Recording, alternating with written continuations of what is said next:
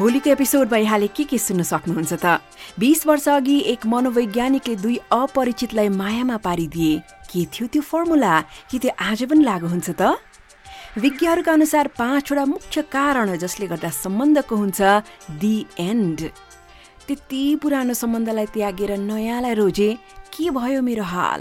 एउटा सत्य घटना। देवर्षि नारदले भगवान विष्णुसँग सोधे भगवान माया कस्ती छिन्? जुन जवाफ आयो त्यो सुनेर तपाईँलाई लाग्नेछ आहा यो माया भन्ने चिज। भोलि रातको आठ बजे नेपाली पडकास्ट यो माया भन्ने चिज। कस्तो कस्तो?